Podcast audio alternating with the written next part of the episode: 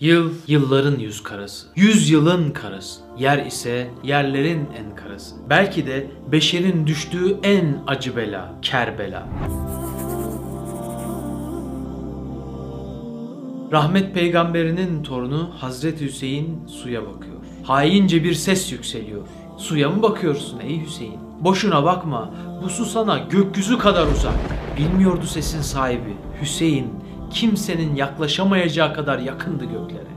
Kendi için değil, aile efradının susuz bırakılışı için bakıyordu İmam Hüseyin suya. Peygamberin o kutlu soyunun devamı olan Ehli Beyti, Küfe'ye yakın olan ağaçsız, kurak bir yerde ablukaya almışlardı. Su kaynağına varmalarına izin verilmiyordu. Halbuki herkesten daha çok ona çağlıyordu su. Elinden gelse peygamberin çiçeğini susuz bırakır mıydı pınarlar? Belki de asırlardır nehirler bu yüzden ağlar. Su ve Hüseyin ne kadar da güzel bir yoldaştı halbuki. O gün onun dudaklarına yakıştığı kadar belki de kimseye yakışamazdı suyun serinliği. Susuz bırakmışlardı peygamberin gül goncasını. Can Hüseyin'ini. Çocukluğunda peygamberin öptüğü dudaklar şimdi susuzluktan çatlamıştı. Daha da fazlasını yapmaya niyetliydi ihanetin simaları. İnsanlık tarihinin kara lekelerine en unutulmazlarından birini eklemek üzereydiler. Nebiler Nebisi Hüseyin'ini yağmur bile incitmesin diye yağmurlu bir günde dua etmişti de yağmur durmuştu. Yeri gelmiş Hüseyin'e dualar yağmur olmuştu. Şimdi de tüm hatıraların hatrı çiğneniyor. Peygamberin aynasını kırmaya kast ediyorlardı. İmam Hüseyin gözlerini gökyüzüne çevirdi. Dua edecekti birazdan. O esnada eski günler geldi gözünün önüne. Dedesi Allah'ın sevgilisi Nebiler Nebisiyle geçirdiği günler. Susuz bıraktılar Hüseyin'i. Hazreti Osman halifeyken onu susuz bırakan fitneciler şimdi de İmam Hüseyin'i susuz bırakmışlardı Kerbela'da. İmam Hüseyin'in ve etrafındaki fedailerinin ehli beytin yaşayan fertlerinin su kaynağına ulaşmasına engel oluyorlardı. Halbuki Hazreti Osman'ı susuz bıraktıklarında da Hüseyin koşmamış mıydı ki su vermeye? Babası Hazreti Ali bir yanda, abisi Hazreti Hasan bir yanda Hazreti Osman'a su yetiştirmek için isyancıların ablukasını yarmamışlar mıydı? Şimdi peygamberin reyhanını susuz bırakıyorlardı şer fikirliler. Susuz kalan çiçek gibi soldurmak istiyorlardı. Aslında neye mal olduğunu bilseler de o cehalet takımı bu ihaneti yapmaya cesaret edebilirler mi? Halbuki peygamber olan dedesi dememiş miydi? Ben Hüseyin'denim, Hüseyin de bendendir.'' Eski günlere gitti Hüseyin. Dedesi gül kokulu peygamber namaz kılarken bacaklarına tırmanıyor, secdeye vardığında sırtına çıkıyor, boynuna sarılıyor, gül kokusuyla mest oluyorlardı. Onların yerinde olmak için nelerimizi vermezdik. Özlüyordu dedesini Hüseyin. Hiç kimsenin hiç kimseyi özlemediği kadar ve hissediyordu ona kavuşmasının yakın olduğunu. Tek tesellisi de buydu. Şehadete yürürken gözünün önünden geçiyordu peygamberli günler. Hani bir gün abisi Hasan'la güreştiklerinde dedesi Muhammed Mustafa sallallahu aleyhi ve sellem hadi Hasan göreyim seni diyerek Hasan'ın tarafını tutmuştu. O biricik annesi de ya Resulallah demişti. Hüseyin daha küçük onun tarafını tutmanız gerekmez mi? Efendimiz naifçe cevaplamıştı. Görmüyor musun Cebrail de Hüseyin'i tutuyor. Hadi Hüseyin göreyim seni diyor. Evet, melekler hep onlarla alakadardı. Zaten sema ehli onları hiç yeryüzüne ait hissetmemişti ki. Hep hainlik dolu, kötülük dolu dünyadansa Hüseyin'i ve Hasan'ı göklere layık gördü melekler. Onlar peygamberin gül goncalarıydı. Onlar cennetin efendileriydi ne de olsa. Cennetin dört efendisinden ikisiydi. O yüzdendi belki de doğduklarında Cebrail getirmişti Hüseyin'in adını semadan. Efendimiz gelenlerden müsaade istemişti. Zira o kadar çok melek inmişti ki Hüseyin'in doğumunu ziyaret için başka hiçbir tablo böylesine nurani değildi. Belki de biliyordu melekler Hüseyin'in geleceği makamı. Dünyayı arzulayanlar onun dünyasını da elinden alacaklar. O da ahiretin kapısını çalacak ve o kapı kemali hürmetle açılacaktı. Hüseyin'in gözleri doldu. Ayakta duruyor, geçmişin hasret kokan anılarında geziniyor. Bir daha yeryüzüne inmeyecek olan ve biraz sonra yeryüzünü terk edecek olan bazı manaların tadına varırcasına içi yana yana gözlerini semada gezdiriyordu peygamber torununun kanına susayan azgın bir güruh. Karşılarındaysa kadın ve çocukların da bulunduğu ehli beyt kafilesi. Dertleri İslam, gözleri İmam Hüseyin'de. Peygamberin heybetli duruşunu hatırlayanlar Hüseyin'de onu görürlerdi. Zira Hazreti Hasan'ın yüzü Hazreti Hüseyin'in de duruşu dedesine benzerdi. Hazreti Hasan huy olarak dedesinin aynısı iken Hazreti Hüseyin de Hazreti Ali'den almıştı karakterini. Abi kardeş en sevgilinin kalbinde en sevgili yeri almışlardı. Bir gün Efendimiz Aleyhisselatü Vesselam minberde hutbe verirken Hazreti Hüseyin mescide girdi. Peşinden de Hazreti Hasan. O manzarayı düşünseniz. Aralarında bir yaş vardı. Hazreti Hüseyin çok küçüktü.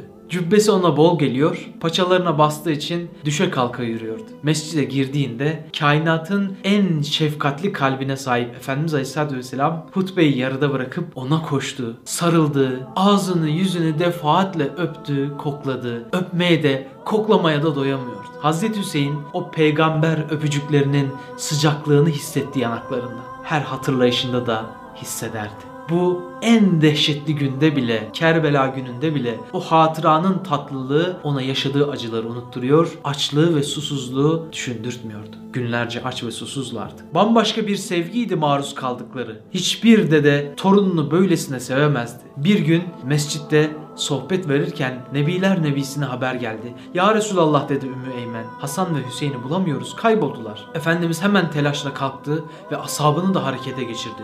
Kalkınız ve oğullarımı arayınız dedi. Onları bir tepenin arkasında bir ağacın altında uyuyakalmış olarak buldular. Efendimiz onları omuzlarına aldı, öptü, kokladı, sonra da onları sırtına bindirdi. Onları seyreden Selman-ı Farisi cennet sizlerin olsun. Ne güzel bir bineğiniz var böyle dedi. Efendimiz Aleyhisselatü Vesselam tebessüm etti. Yine tevazuyla sevgisini birleştiriyor ve diyordu ki ama onlar da ne güzel binicilerdir.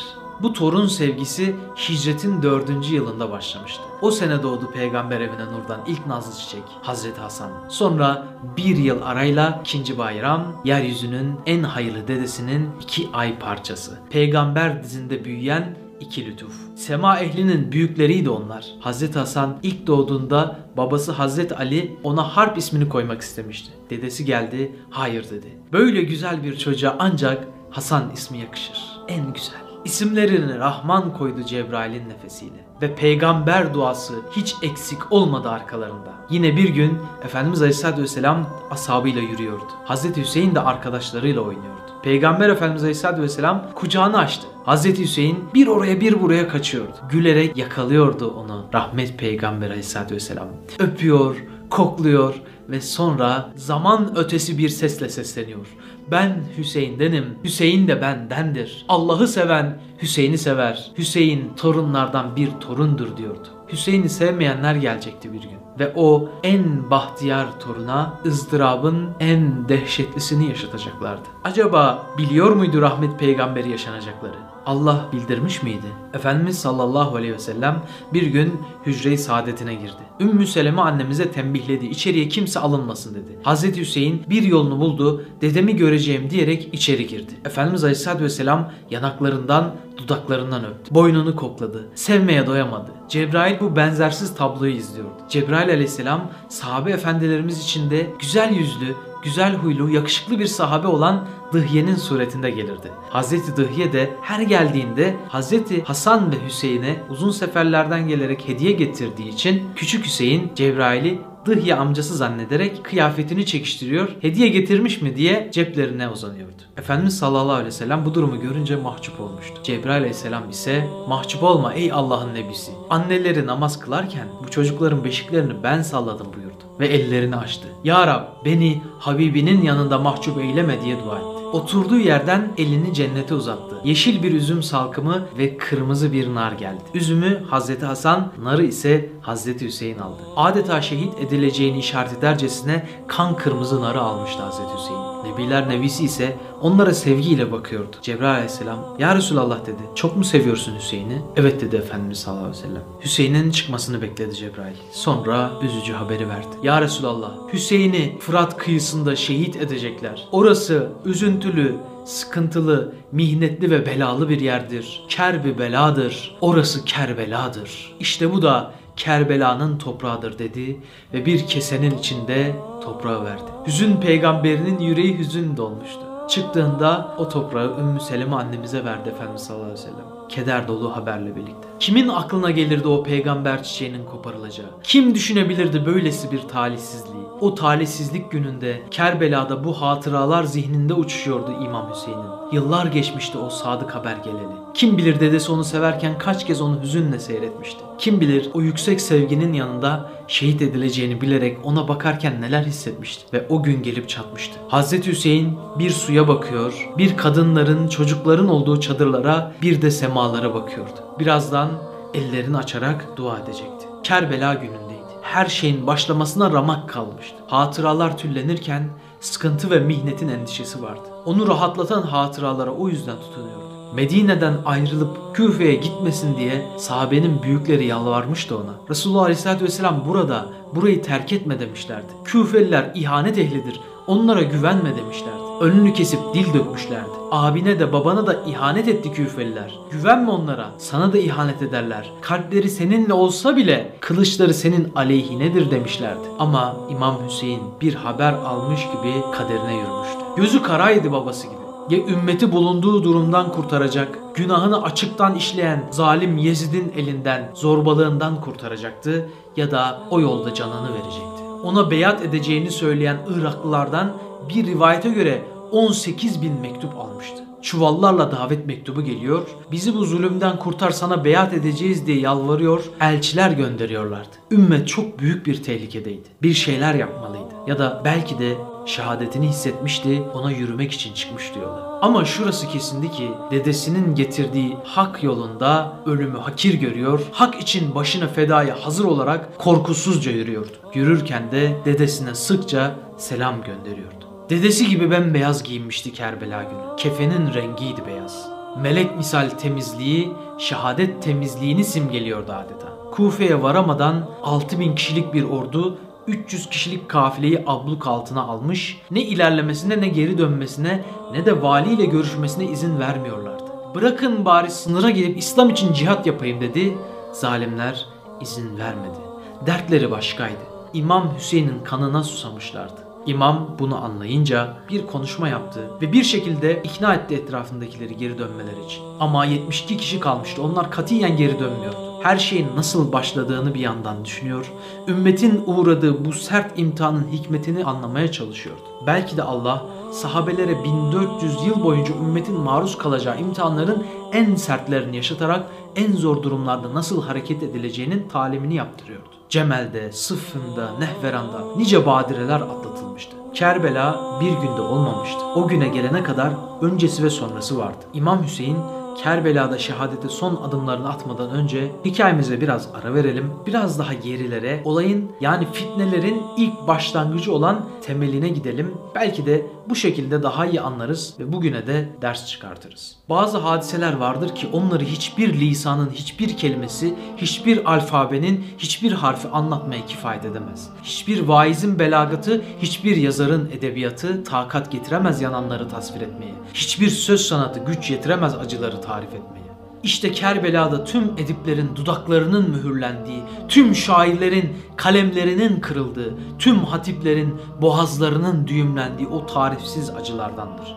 İnsan kalbindeki duygular vücut giyseydi onlardan kendilerini anlatacak tarihten bir olay seçmelerini isteseydik keder duygusu kendine Kerbela'dan başkasını seçer miydi bilinmez. Kerbela'yı size nasıl anlatayım, nasıl hissiyatımı aktarabileyim bilmiyorum. Hatta Kerbela'yı hissedebilir miyim onu dahi bilmiyorum. Hikayenin sonunu getirmek nasibimizde varsa biz yürüyelim. Mevla da dilimize doğru anlatacak güç versin, dimağımıza da doğru anlayacak ve ders çıkaracak idrak versin. İki güneşi olan Medine bedenleri yaktığı gibi Medine acıları da yürekleri yakarcasına eritmesiyle meşhurdur. Kerbela'ya giden yolda peygamberin ciğerini yakan, yüreğini yakan Hazreti Hamza'nın şehit edilmesi vardır mesela. Akrabalarından, aile efradından pek az kişi kalması kalanların kıymetini arttırıyordu. Bunları anlamadan Kerbela'yı anlayamayız. Bununla beraber yetimliği ve öksüzlüğünü de. Peygamber Efendimiz Aleyhisselatü Vesselam'ın nazlı yüreğini yalnızlık derdiyle burkan yetimliği, doğduğunda onu karşılayan bir gurbet yoldaşıydı.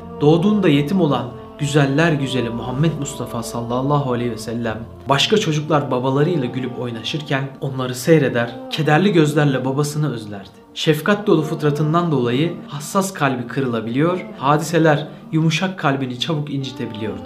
Babasızlığın ne demek olduğunu babasından ayrı düşenler iyi bilir. Babasız büyüyenler iyi bilir. Sırtını yasladığın bir dayanağın eksik olarak yaşarsın. Yetim büyüyen Habibine alemlerin Rabbi Duha suresinde dediği gibi elbette sahip çıkacak, elbette bir takım semavi işaretler gösterecekti ileride. Biz seni yetim bulup barındırmadık mı demişti ayet, barındırmıştı da. Peygamberliğin geldiği 40 yaşına kadar ailevi bağlarına nurani bir masumiyetle tutunan Nebi Zişan Aleyhisselatü Vesselam'ı doğru anlayabilmemiz Kerbela'nın öncesini ve sonrasını idrakimize zemin hazırlayacaktır. Hayata yetim başlayan peygamber daha çocukluğunun bidayetinde de gurbet hayatını tatmış oldu. 2 yaşına kadar anasından uzak kaldı. Yetimlik, gurbetlik üstüne bir de öksüzlük eklenecekti. 6 yaşında biricik şefkat dolu annesi Amine alemlerin Rabbinin takdiriyle vefat etmişti. İyice yapayalnız kalan Nebiler Nebisini bağrına basan Hazreti Ali Efendimizin annesi Fatıma oldu. İkinci bir ana gibiydi. Ona olan sevgisinden dolayı kızına onun ismini verecek, o kızını da Hazreti Ali ile evlendirecekti. İkinci annesi gibi olan Hazreti Ali'nin annesinin vefatında Hazreti Ali'den daha çok ağlayacak, kabre onu kendi eliyle koyup hiç kimseye yapmadığını yapıp kabrine yatacak, dualar okuyacak, sonra onu defnettirecekti. Bu onunla Hazreti Ali'yi ve Hazreti Hasan ve Hüseyin'i bağlayan en temel bağların birincisiydi. Ayrıca Hazreti Ali'nin babası Ebu Talip ise Abdülmuttalib'in vefatından sonra vasiyeti ve kendi iştiyakıyla rahmet peygamberinin koruyucusu olmuş. Bu sebeple Hazreti Ali ile aralarında farklı ikinci bir bağ daha tesis edilmişti. Nübüvvetten 5 sene evvel Hazreti Ali 5 yaşındayken peygamberimizin amcası Ebu Talib'in maddi sıkıntılarından dolayı Efendimiz Aleyhisselatü Vesselam ve Hazreti Hatice Hazreti Ali'yi evlerine almıştı. Evlatları gibi yetiştirmişti üstüne titreyerek. Sadece amcaoğlu değil, damadıydı, kardeşiydi, evladıydı, dava arkadaşıydı ve peygamber neslinin devamıydı Hazreti Ali. Ehli Beyt'in köküydü. Dolayısıyla Hazreti Ali ile ilgili her şey ayrı bir değerdeydi. Elbette torunlarına bu denli sevgi beslemesinde bu sebepler de çok etkiliydi. Hz. Ali'nin çocukluk evresinden itibaren Efendimiz Aleyhisselatü Vesselam'ın yar ve yardımcısı oluşu çok ağır olan peygamberlik yükü omuzlarına semadan konulduğunda en baştaki en zor günlerindeki en yalnız anlarında Hz. Ali'nin ona ilk omuz verenlerden olması, onun derdiyle dertlenmesi Hz. Ali'nin kıymetini nebevi nazarda farklı bir yere koyuyordu. Peygamberimizin Aleyhisselatü Vesselam desteğe en çok ihtiyaç duyduğu zamanlarda Hz. Ali hiçbir işten, hiçbir zahmetten, hiçbir fedakarlıktan geri durmamıştır. Hatta kitaplarımızda görüyoruz hemen her meselede Hz. Ali el kaldırmış ben ya Resulallah demiş. Hep öne atılmış çok övgülere, senalara mazhar olmuştur. Hicretten sonra Efendimiz Aleyhisselatü Vesselam ashabını ikişerli gruplara ayırarak kardeş ilan etmişti. Hz. Ali'ye de kendi kardeşliğini lütfetmişti. Öylesine seviyordu Ali'yi ve Ali ile alakadardı. Çünkü Ali demek peygamber neslinin devamı demekti. Ehli beyt demekti. Ve bir hadisinde şöyle buyurmuştu. Allah'ı size olan nimetlerinden dolayı sevin. Beni de ona olan sevginizden dolayı sevin. Ehli beytimi de benden dolayı sevin buyurmuştu. Hatta Gadir Kum mevkisinde Resulullah hutbe verdiğinde ve Hazreti Ali'nin elinden tutup kaldırarak nida ettiğinde ben kimin dostu isem Ali de onun dostudur demişti. Ali bendendir, ben de Ali'denim. Allah'ım Ali'yi seveni sev. Ali'ye düşman olana düşman ol. Allah'ım ehli beytimi seveni sev. Ehli beytime düşman olana düşman ol. Ona yardım edene yardım et diye dua etmişti. Bir başka duasında da Allah'ım Ali'nin dilini doğruluğun menbaı, kalbini ise hidayet pınarının kaynağı eyle demişti. Her sözü hikmet, her hareketi faziletti İmam Ali'nin. Hem kızını vermişti ki Fatıma'sı göz bebeğiydi. Cennet hanımlarının en hayırlıları olarak saydığı dört hanımdan biriydi kızı. Hiçbir kızın babasına benzemediği kadar Resulullah'a benzeyen Fatıma'sı. Bedir'de yanında duran, Uhud'da yüzünden akan kanları şefkatli elleriyle silen biricik kızı ve ikisinden devam eden nesli ehli beyti. Adeta Efendimiz Aleyhisselatü Vesselam Hazreti Hasan ve Hazreti Hüseyin'in başını öperken 1400 yılda o nesil içinden gelecek mübarek zatları, Cafer-i Sadıkları, Zeynel Abidinleri, Abdülkadir Geylanileri öpüyordu. O baş Resulullah'ın nezdinde öylesine değerliydi ki ve o baş Kerbela'da toprağa düşecek, şefkat dolu gönüller incinecek, gökyüzü bir daha eskisi gibi gülümsemeyecekti. Nebiler Nebisi vefatından sonra torunlarını ümmete emanet bırakmıştı. Peki bu emanetle ümmet ne yaptı? Veda hutbesinde Allah'ın Resulü size Kur'an ve sünnetimi bir de ehli beytimi emanet ediyorum dememiş miydi? Fitneler nasıl oldu da bu noktalara varmıştı derseniz evet her şeyin bir başlangıcı var. Nefesimiz yeterse önce Hazreti Osman'ın şehit edilişine, oradan Hazreti Ali'nin halifeliğine, kardeş kavgası olan Cemel vakasına, Sıffin savaşına, Hazreti Ali'nin ve Hazreti Hasan'ın şehit edilişine giden hüzün dolu bir mazi yolculuğu yapalım. Sonra Hazreti Hüseyin'i anlattığımız o son güne tekrar geri dönelim ve Kerbela serimizi tamamlayalım. Meseleleri hiçbir sahabeyi incitmeden incelemeye çalışacağız. Evet büyük imamın dediği gibi rahmet ki Allah bizim kılıcımızı onların kanıyla bulamadı. Sakın biz dilimizi o kanla bulamayalım. Hz. Osman'ın şehit edilişiyle başlayan fitne sürecini konuşacağımız serinin ikinci videosunda görüşmek üzere. Allah'a emanet olun. Osman Sungur Yekin'in beklenen kitabı çıktı. Bir gün Anneler de Gider adlı kitabını kitapyurdu.com ve Nüve Design sayfalarından temin edebilirsiniz.